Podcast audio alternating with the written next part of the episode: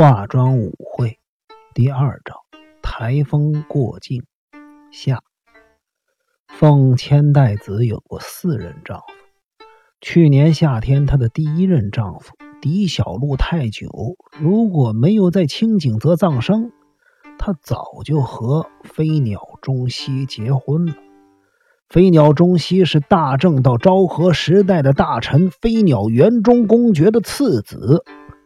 在英国接受教育，热衷登山旅行。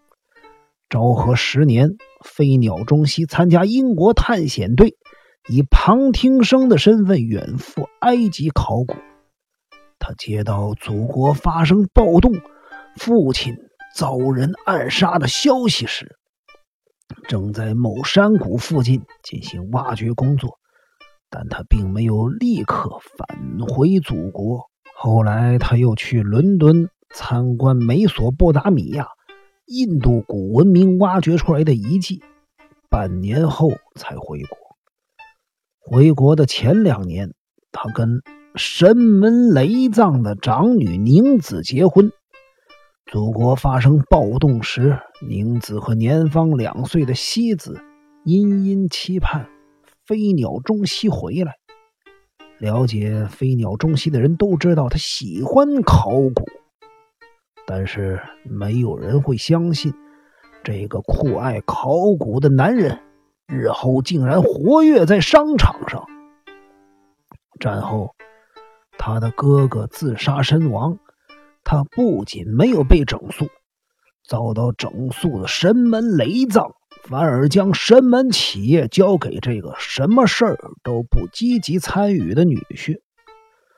神门雷藏确实是慧眼独具啊！飞鸟中西灵活运用他的经济手腕，面对激烈的劳动阶级抗争时丝毫不退却，成功的让工会屈服在他的管理之下。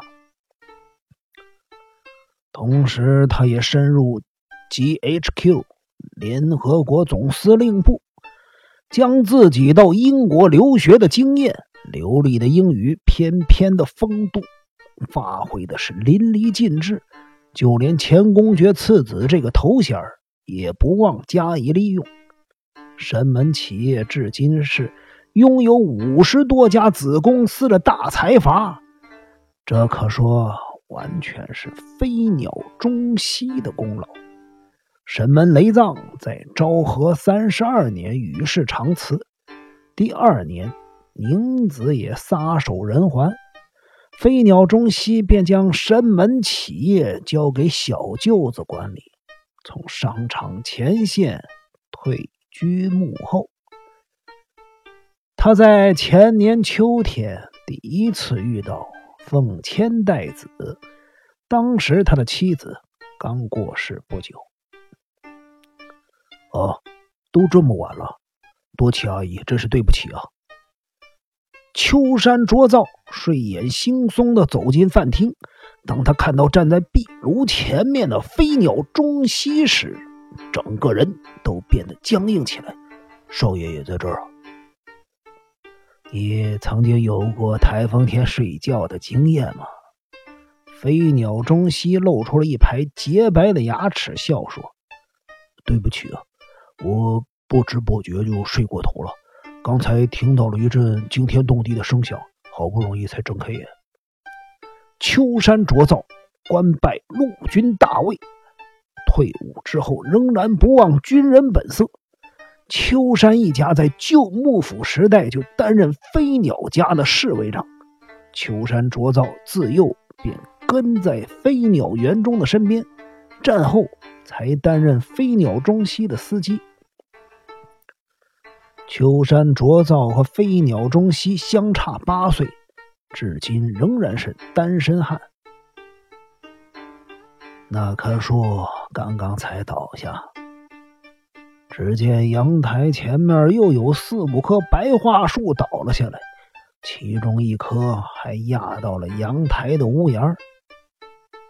这台风可真厉害啊！这不算什么，秋山先生，刚才的风势更强。哦，我一点都不知道，少爷，这是真的吗？飞鸟中西不喜欢少爷这个称谓，他经常提醒人们别这样称呼他，可是没有一个人改口，最后这事儿也就不了了之了。啊，是真的，你看对面的树林都已经光秃秃了。我，要是老爷看到这一幕，肯定会感慨万分的。秋山，你还没吃饭吧？嗯，我正要去吃。多奇，把饭端来这里。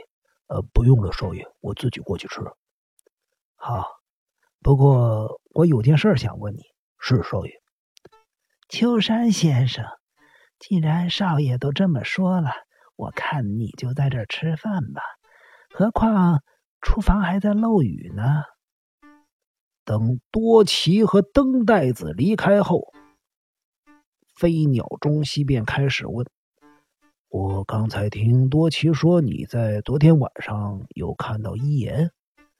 呃，是的，昨天晚上在山庄正下方的邹曲神社的广场，有一场玉兰盆舞祭。我去那里看舞蹈的时候，一言从背后拍了我的肩膀。一言为什么不来看我？呃。”他说：“昨天晚上停电不方便，今天再来拜访您。停电也照常举行盂兰盆舞会吗？”“呃，是啊，少爷，这是一年一度的活动啊。神社的人用火把当做照明的设备，别有一番情趣呢。”“你也跟着大伙一起跳舞？”“呵呵，呃，说到这个，真让人难为情呢。”我正在跳舞的时候，一眼从背后拍我的肩膀。一言是一个人来这儿的吗？呃，不，呃，好像还有一位叫第一场的考古学家跟他一起来的。他说那位考古学家刚从阿尔卑斯山脉回来，可能的话，那位考古学家今天也会一块来拜访您的。啊。一言对考古学真是到了废寝忘食的地步了，这还不是受少爷您的潜移默化吗？嗯，近来啊，我是受他们的影响较多。这时候，多奇把饭菜端了上来，飞鸟中西则起身朝阳台走去。上午十点。秋山卓造正在大快朵颐之际，飞鸟中希望着台风肆虐过的残破景象出神。秋山卓造吃完饭，静静的等着多奇将碗筷收拾好之后，才低声对飞鸟中西说道：“少爷，听说凤女士、凤千代子小姐要来这儿，你？”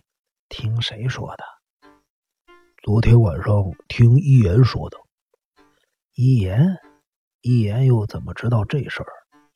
他说在旧路上看到他坐在车子里。这么说，他现在果然在清景泽了。是的，昨天晚上才到。因为明天我有一场高尔夫球赛。最近两三年的八月十五日。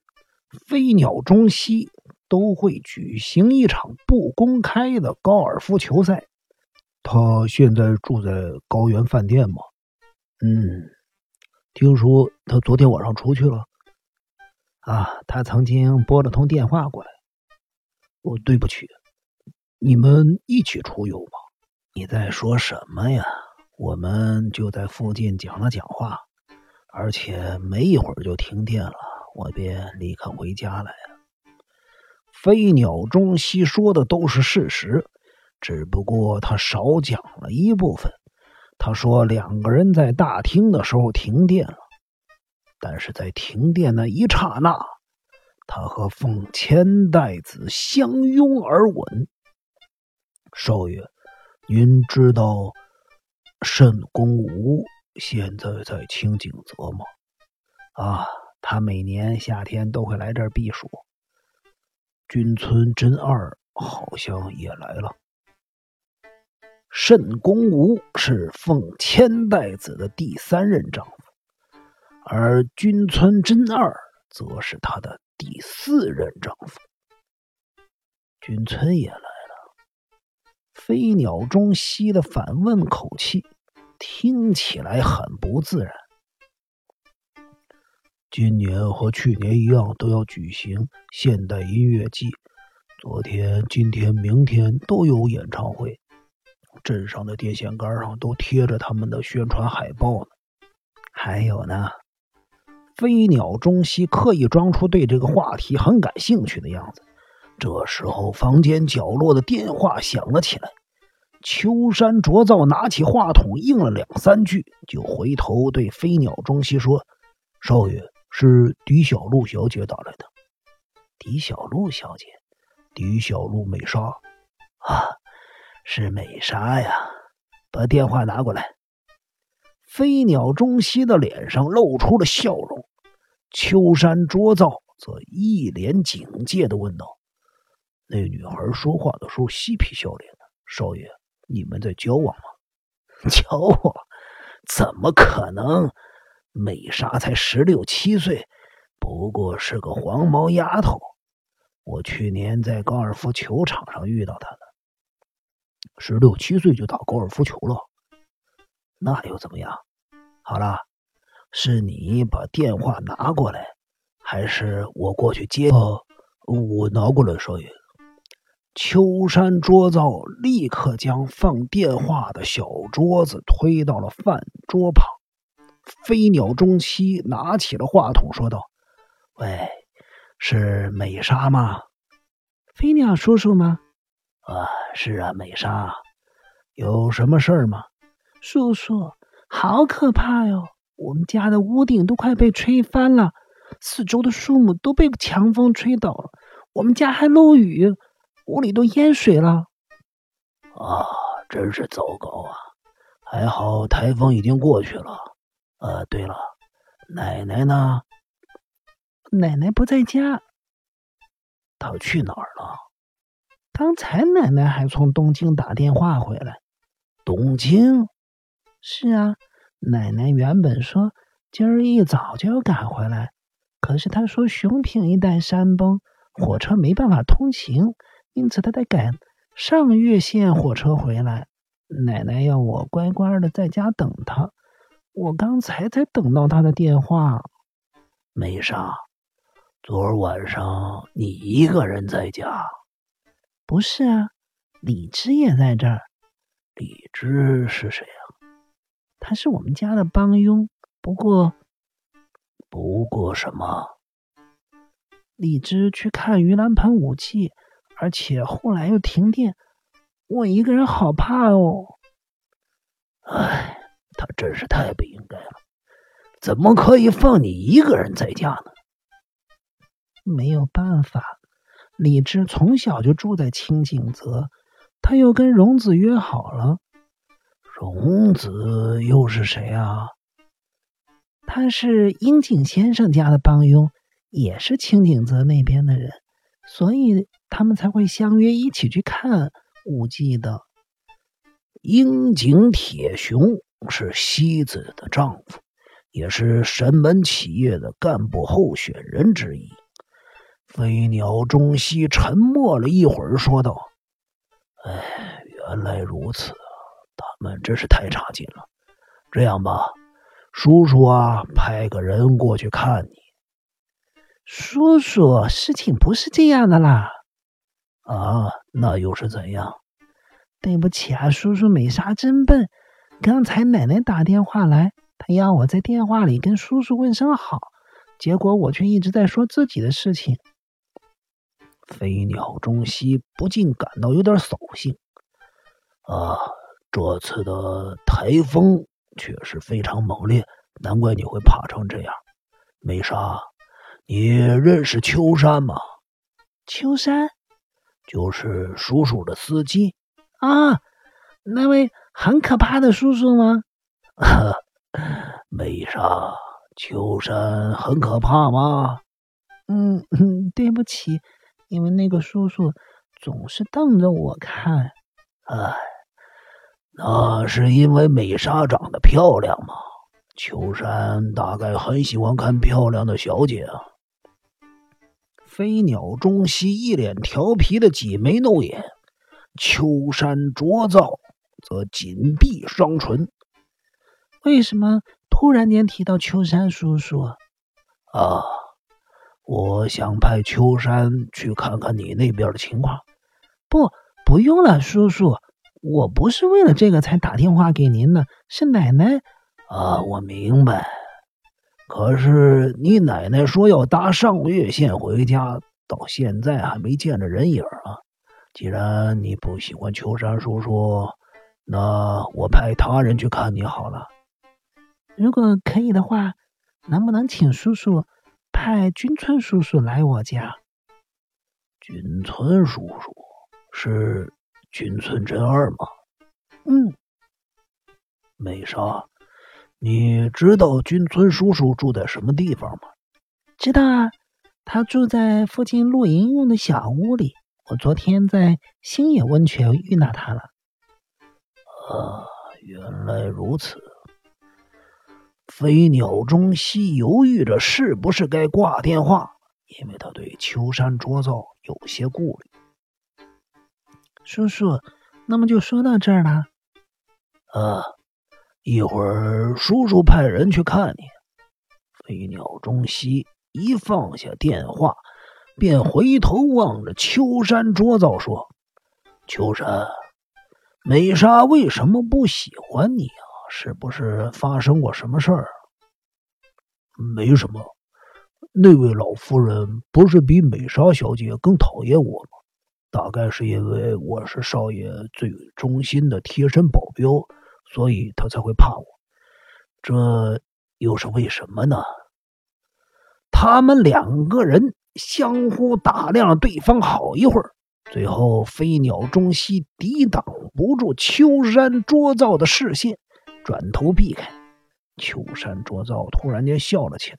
他说道：“少爷，这事儿暂时不提。美莎小姐为何不提她妈妈在这儿的事儿？”啊，大概那个孩子说了太多的话，一时间忘了提这个事儿吧。秋山，你去勘察一下灾情吧。飞鸟中西正要起身时，电话铃声再度响起。